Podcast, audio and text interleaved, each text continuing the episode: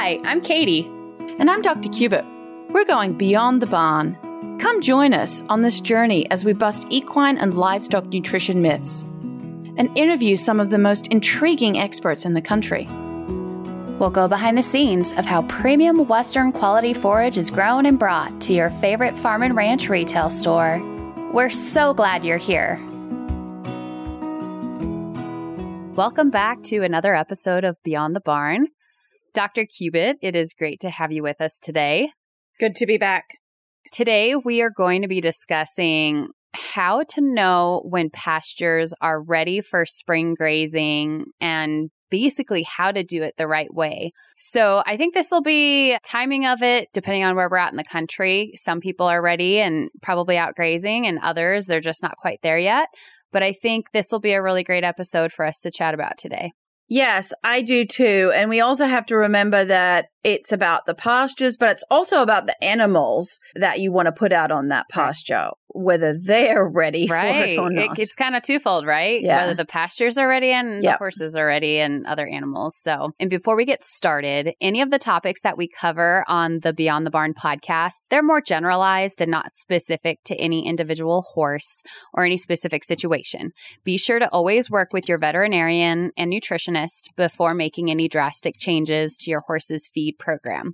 Or you can reach out to us to talk directly with Dr. Cubitt or Dr. Duran on any specifics that you'd like to know. So, just to get us started, a couple of episodes ago, episode 33, we had a really fun opportunity to kind of get behind the scenes experience and shares from our VP of Standlee Ag Resources about how high quality forage is grown. And I think there are a lot of tips that we can take away from that conversation that will help us improve our horse pastures as well. Absolutely. We're growing pastures so that that can be the end point for the animal and they're going to graze on that. But, you know, at Standlee Premium Western Forage, we're growing those forages. And so we certainly have to take into consideration we're- all growing plants and the end point is the ideal plant for animal consumption so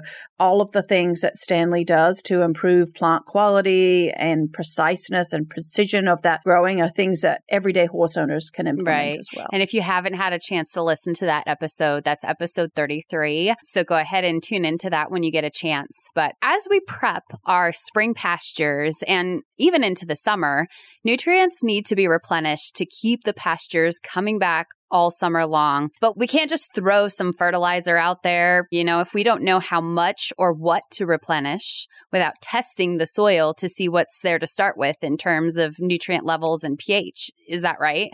Absolutely. And I think that we should, I know with my own vegetable garden, I soil test every year. And especially as we all know, fertilizer prices have gone through the roof, as with every other Yeah. commodity. But we want to make sure that if we have fertilization in our budget, that we're putting exactly what our fields need on and not extraneous other nutrients that are not required. So certainly doing a soil test and most of your local extension offices will help you with a soil test if you Google your local extension. And they will then also based on what you want to do with that soil. So when I've sent in soil tests, I have to say, what am I growing on it? Am I growing pastures for livestock or am I growing an orchard or a vegetable garden or a flower garden or lawn? And they will give you different recommendations based on what you want to grow. So that's an excellent resource and a place to start. Another place that I think is really great for a lot of horse owners because it really makes it very simple is the University of Minnesota mm-hmm. Extension has a lot of infographics. So I'm looking at one right now, fertilizing your horse pasture.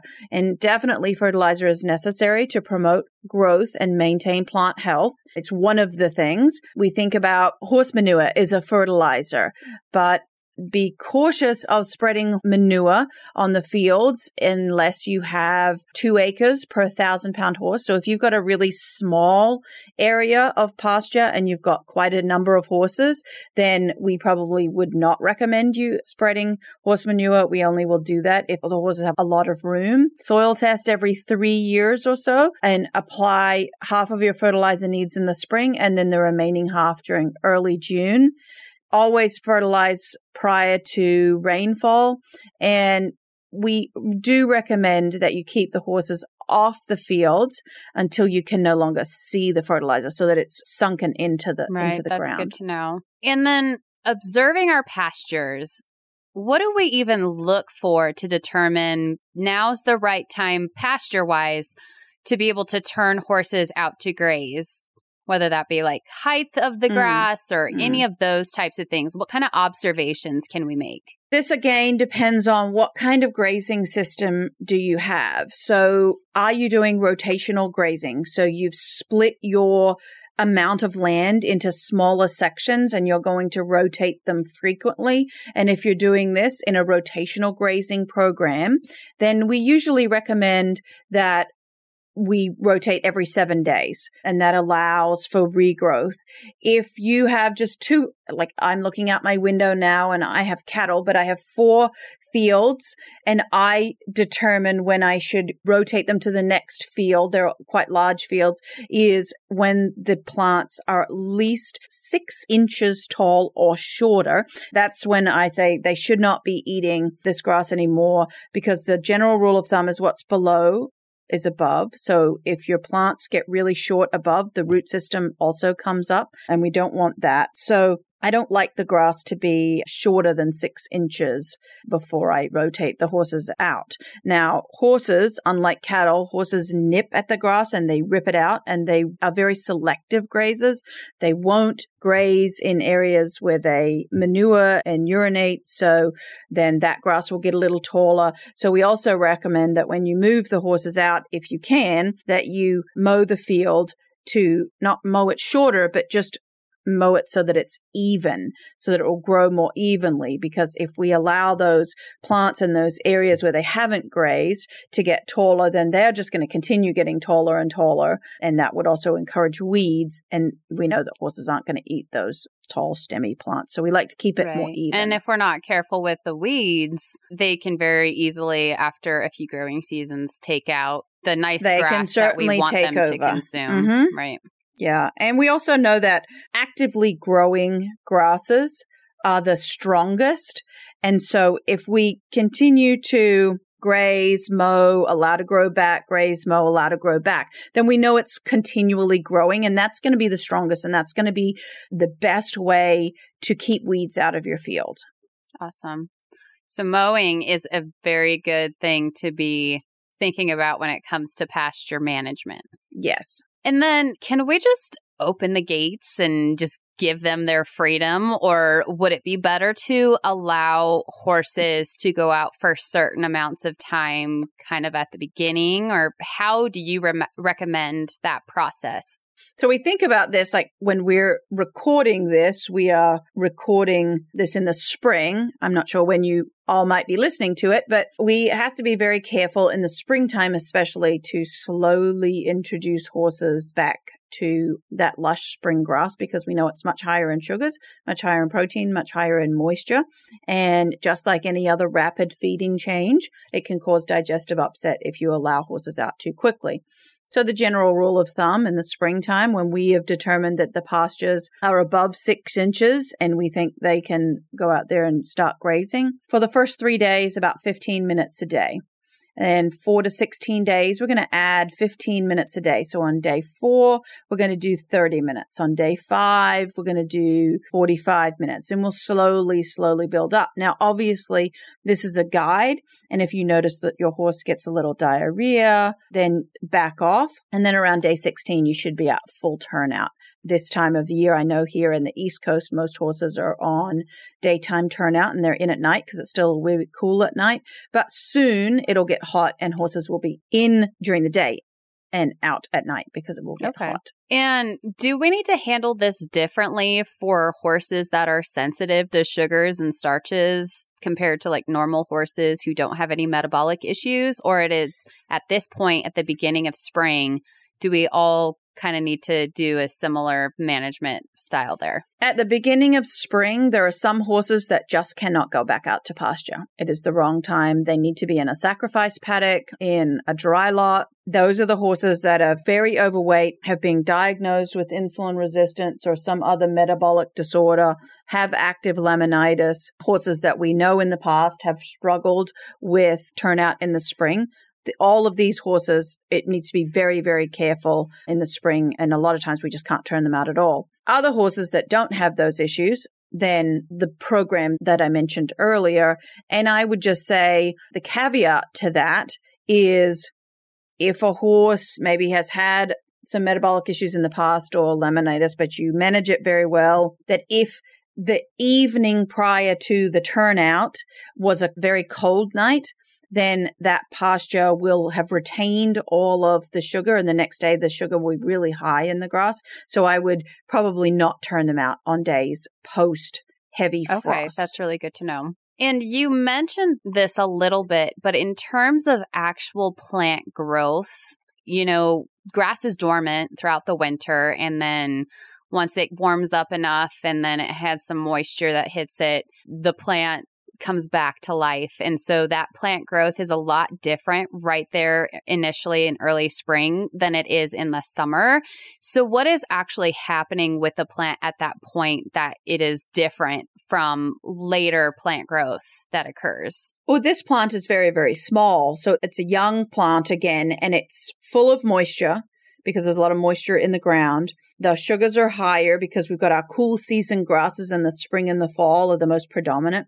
And we've got higher protein content. So all of that combined, when horses go out to it, it really makes a rapid feeding change. Now, in the summertime, these grasses have had time to get a little bit more mature. So they're not as high in moisture content. Now we've got more warm season grasses coming on and they are much lower in sugars and much lower in protein. But our cool season grasses that might still be hanging around are more mature. So they've got a lot of non digestible fibrous material. So it's really more of a change in mm-hmm. grass species and the composition of those Okay. grasses. Very good. And then speaking back to weeds, there are some weeds that can actually be toxic to horses. So, and obviously, this is going to vary depending on where we live in the country because there are some weeds that grow in some areas that aren't predominant in others.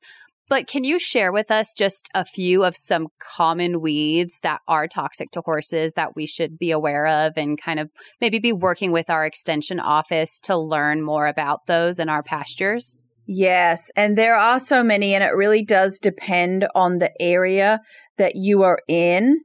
And I'm trying to, I'm using my handy dandy little cheat sheet because I can't keep up with them all. Again, the University of Minnesota Extension has a great sheet. But things like bracken fern in shadier areas, Hemlock is a weed that we see a lot. Johnson's grass here on the East Coast, we see a lot of that because we have a lot of cattle grazing. Loco weed, milkweed. Now, I grow a lot of milkweed for the butterflies, but I try not to have that in the pastures. It's in easements or away.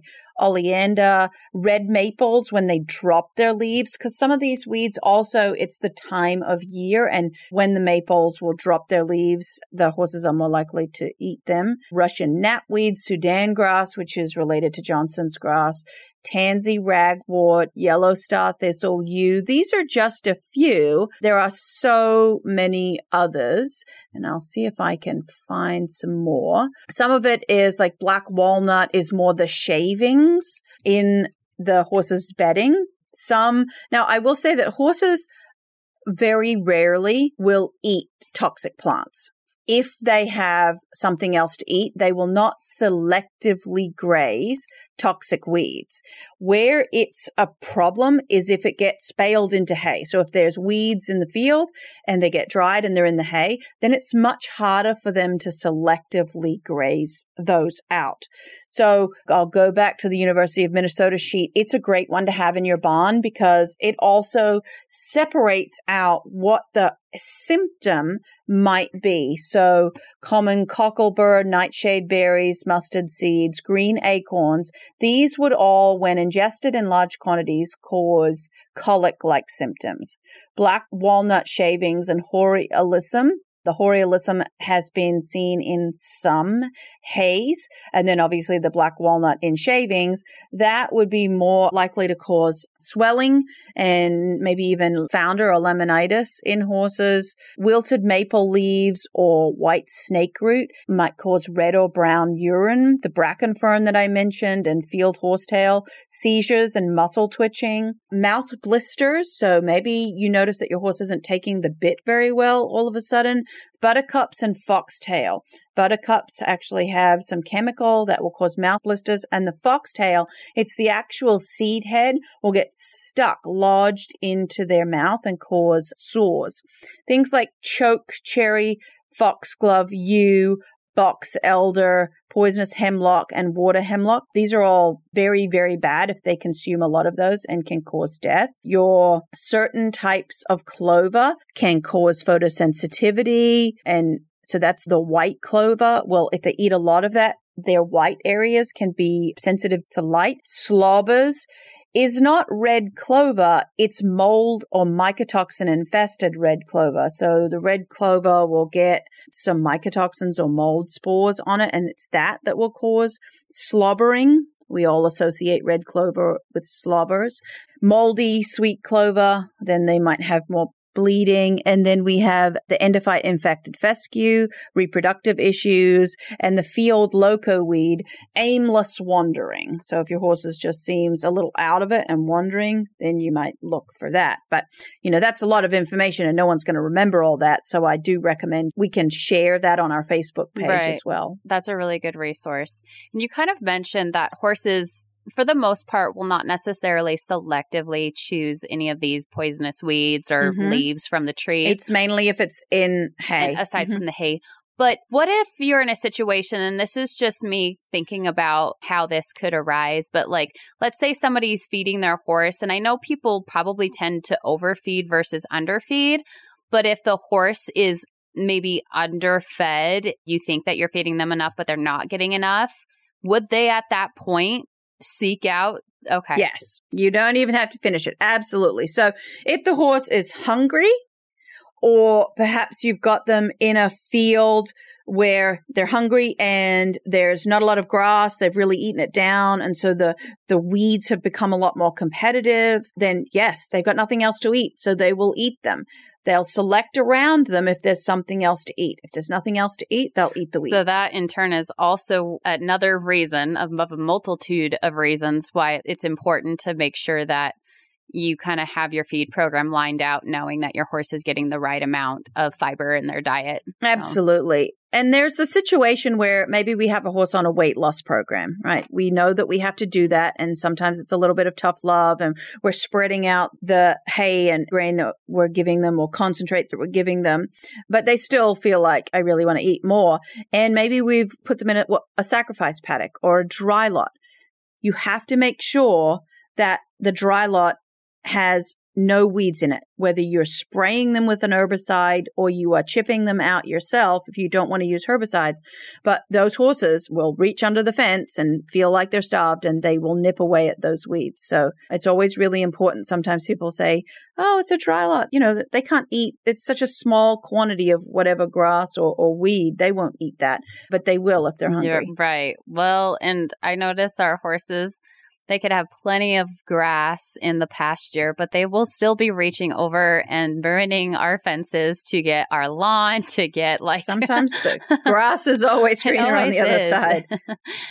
and you mentioned this a little bit before about how horses tend to graze in general. But in what ways can horses yes. damage pastures if we're not careful with how we feed them or how we manage the pastures? So it's really their hard hooves will really damage the ground and compact the ground.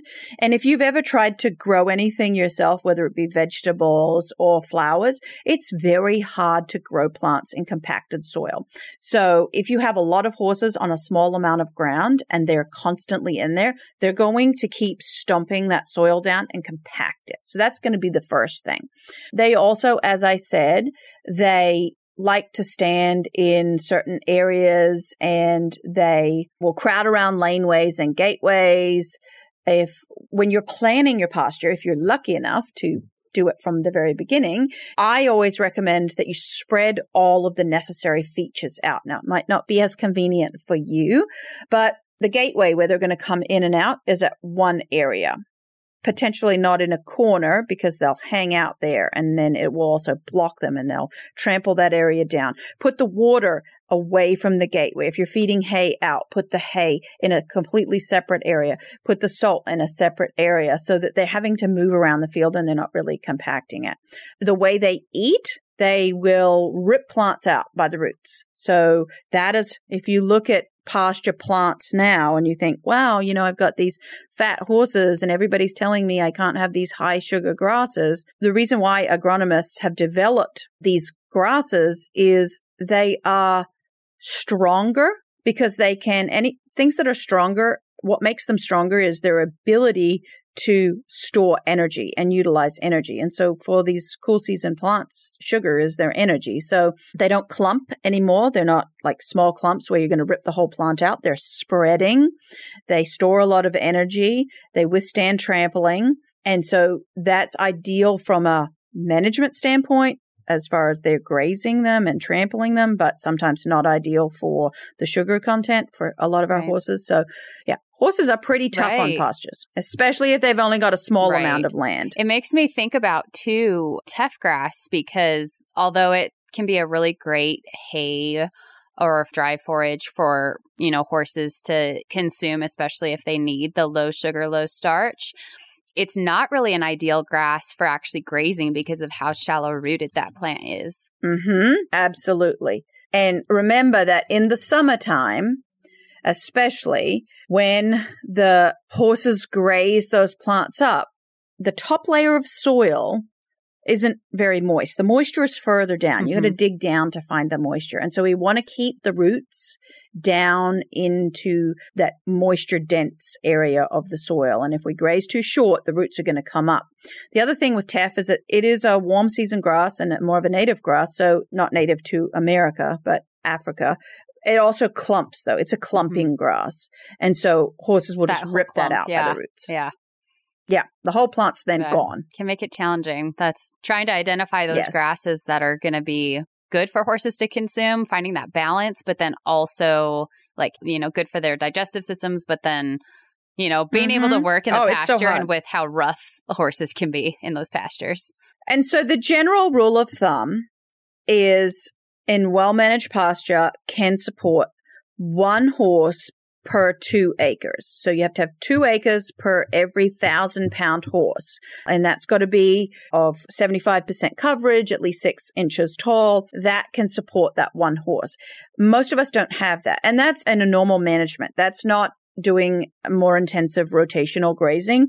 Now, if you have less acreage and you have more horses, you can do rotational grazing, but it is very intense. I mean, you've got to be moving the horses every seven days. You've got to have enough fields that the field that they're in can rest for at least seven days. Right. So, and you mentioned a couple of times earlier, I heard you talk about a sacrifice lot or dry lot. And so this kind of leads me into this question it's also can be called what we deem as planned animal concentration areas.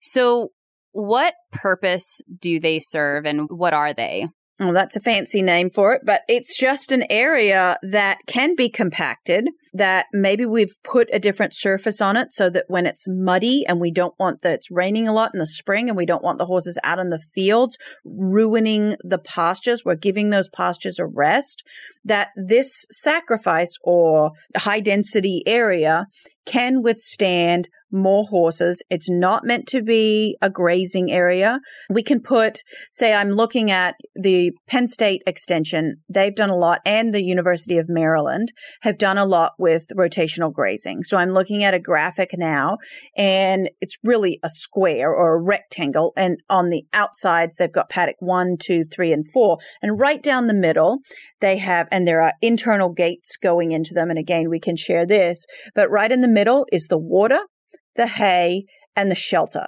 so that the horses come out of the field and the areas that we know are already going to be really heavily used around the hay feeder, around the water in the shelter. Those are in the sacrifice area or high density area where we've changed the soil, we've put gravel down, we've made that a lot more resilient to all of that traffic and horse pressure. Excellent. And it's got no grass or weeds in it. So for the horse with laminitis or metabolic issues, he can be in there and not grazing. So you're controlling every single thing right. they eat.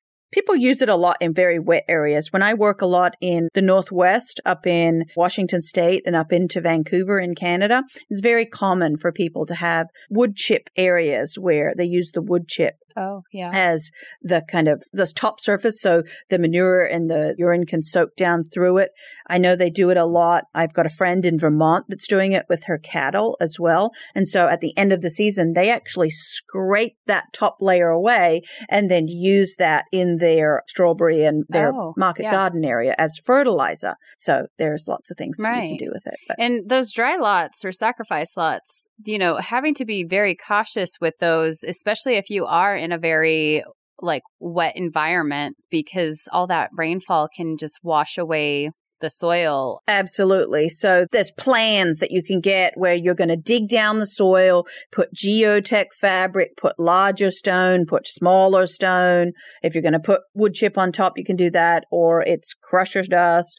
So this is a small area where you're going to spend more money to change the soil structure and the surface, but it's not a big, right, large right. area. And then you know, we've talked about this through this episode, but you know, different areas of the country are obviously going to be ready for grazing sooner rather than others, and some will be later. So, this, of course, is not a one size fits all pasture management program. But in an ideal world, as a nutritionist that, you know, is thinking about pasture management and how we're caring for our animals, would you prefer to have pastures grazed by just horses, or are there benefits to having multiple species rotated through grazing pastures? In an ideal world, that's the way you would do it. You would multi species graze because we do know that horses, cattle, goats, sheep all will graze different plants and the actual mechanism of grazing is different. So if you want to cut down on your mowing, for example, then you have your horses go through and graze and then behind them you might have goats or sheep because they're going to chew down those areas that the horses may not have grazed. They're also going to carry different parasites. So in the three weeks between animals being, so you have horses and then maybe for another week you have another animal, another week you have another animal, then maybe it's a rest week. Then there's also three weeks between when the horses would go back into that field. So there's multiple multiple benefits to doing it. All the animals will graze differently, put different pressure on the field. And so you can cut back on your diesel cost if you're mowing, but then also they're going to put different manure down for fertilizing and they all carry different parasites, which sounds bad when I say it that way, but goats and horses don't carry the same parasites. So it's giving that field time and the parasites that are on the horses can't then jump into the goats okay. and they're not right. a carrier. Right. Right. And of course, we talk about this being an ideal world, right? I mean, not everybody's going to be yes, able to own world. all these animals, but if you have a means for doing it, it can actually have a lot of benefits when it comes to managing your pastures. Absolutely. And see, I was very, very lucky. The piece of land that we live on when we bought it was a hay field. It was just a big field with trees around it and nothing in the middle. And so I was able to plan everything. I was, we were surrounded by a river. I was able to fence out the river. I was able to plan exactly where I wanted to put the waterers, the gates, the fences. I have cattle, but I did bring in goats. I will tell you, the idea was great that they were going to eat the prickers in this one kind of grove of trees. They are the most useless goats I've ever come For across. what you were anticipating. They are the fa- They don't eat anything bad. They wait for me to give them hay and food. They're also the myotonic goats, which are the Oh, fainting yes. goats. Oh, they won't even oh, faint Oh. on command. What? So they're pretty useless. so I would say on paper, yes, it would be wonderful if people had enough land and they could plan it all out and they could have different species. But then when it comes down to it, the animals are going to do what they want to do. Yeah, because I mean, like you said, although you know a lot of goats tend to do that, yours decided that was not their path in life. So No, no, no. And I mean, it's why we have Standlee Premium Western Forage and why we grow such amazing quality forage is pasture is fantastic. I would say, I would probably go out on a limb and say 90% of our listeners, but at least 75% of our listeners don't have the luxury of Right. pasture. They're at a boarding stable where maybe the boarding stable has 20 stalls in the barn and they have five acres of paddocks that horses really go out into for a few hours for exercise, but it's never going to be their main source of nutrition.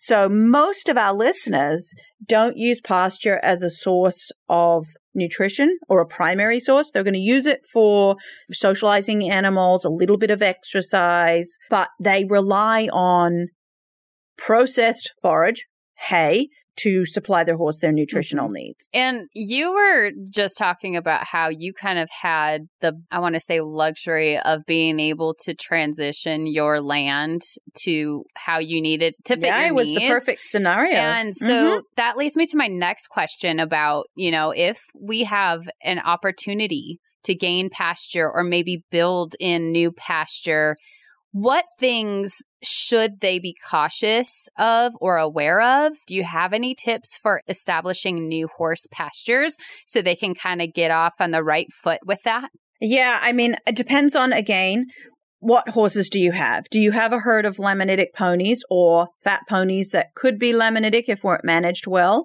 Do you have a group of, are you going to be running brood mares that need really high calorie pastures? They're giving them a lot of energy and protein. What were the fields used for before? You know, was it a lot of trees that you had cut down and now we're reestablishing grasses completely? Or were these hay fields that grew a monoculture of grasses that maybe it was a timothy field or an orchard grass field or an alfalfa field and it was one type of grass and know that that is not going to make a great paddock or pasture for horses because if something happens to that one grass then the whole done. field Yep. is gone so again it's working with your local extension i would rely on your extension office in your area say I have horses that I want them to do this. They're lactating brood mares.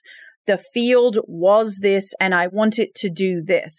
So then they're going to come in. They're going to be able to look at the existing plant species. Are they number one appropriate for the horses that you want? Or do we need to start from scratch and spray everything, kill everything and start from scratch? We're going to do a soil test and we're going to work out the pH of the soil. We're going to look at what's already in the soil and we're going to amend the soil before we even start. Then we're going to reseed if we're reseeding or we're overseeding. And then that's going to be another three to six months before we can put horses out there. If we're then, when we're doing that and we want to change any fences, that would be when I would change fences. That would be when I would establish new waterers if we're putting that in. Like try to do all of that at the beginning when we can't have the animals on it. But I, I really say lean on your local extension. Yes. And I think we can't like talk about that enough about just how beneficial our local extension offices are for that kind of information because we can talk all day long about this and that about you know horses and nutrition benefits and all of that kind of stuff but when it comes to pasture management different areas of the country different areas in the county Completely the county different. that you live Mhm. in you know, Mhm. soil can be quite different, which is why it is so important to do that soil testing and things like that. And so, yeah, definitely leverage the extension offices that are in your area. So, Mm-hmm. and then kind of to close out this episode, what would happen to pastures if we, like, let's say that, you know, we weren't really familiar with properly managing pastures, but, you know, we got a horse and we wanted to try this and we just put the horses out and left them out there all summer. What is that going to do to that pasture? if we don't maintain proper grass height or and we just as you said let them graze let them be out there you're really going to turn it into a sacrifice paddock the weeds will take hold you'll get large areas of dirt because they will really compact those areas and they'll be around the gate around the waterer and that'll end up just spreading out and, and plants just won't grow there and as i said the best way to have a strong stand of pasture or grass. And people that grow lawns and tell you about lawns will say the same thing. The best way to have the most beautiful lawn is to have a really strong lawn and that will outcompete the weeds. Strong plants will outcompete others. And so weeds are very strong. So if you have a stronger grass and a pasture, and that's by making sure that we're not overgrazing it and compacting it and all the things, then you will keep the weeds out once we start to really destroy the field, for lack of a better word, it's going to be many years before you can get it back to normal. The further down the road you get of it being mismanaged, the longer you're going to have to take horses off it to bring it back. You know, if you have a field that's really compacted and you've pretty much turned it into a dry lot, you may end up having to come back in and either till that soil to uncompact it. The others might use things like certain type of radishes that have super mm-hmm. long roots and they'll till, they'll direct seed those in and they'll kind of break up. But yeah, you will take a long time to undo the damage that doesn't take long right. to create. Yeah. And nobody wants yeah. to deal with that because then you put yourself in a situation where you're creating so much more work for yourself. Yes. And so I think that people just have to be honest about what they want this piece of land to right. do for them. And most, as I mentioned, most of our horse owners don't have two acres per horse. So look at that field not for its nutritive value to you, but for its ability to socialize your animals, exercise your animals, strengthen bones on young babies. But in doing that, know that it's going to be heavily trafficked. So maybe around the waterers and around the gates, we are really, we're putting gravel areas there or wood chip areas there. We're growing plants that may be able to withstand more traffic and, but we're keeping them short because we know they're, they're not getting a lot of nutritional value out of them. Or we just make a lot of paddocks that are sacrifice paddocks and we spend a bit of money up in year one or we do it gradually and each year we change the landscape and we make that, you know, change the whole top of the, the soil and we're putting in high traffic areas or wood chip, whatever it is. And we just know these fields are not going to be mm-hmm. for grazing. So I think you just have to be honest about what you can and can't do with the land that you have and how much time it's going to take. And if you can't put in the time it takes to manage them well, then let's change the initial goal of those areas right. of land.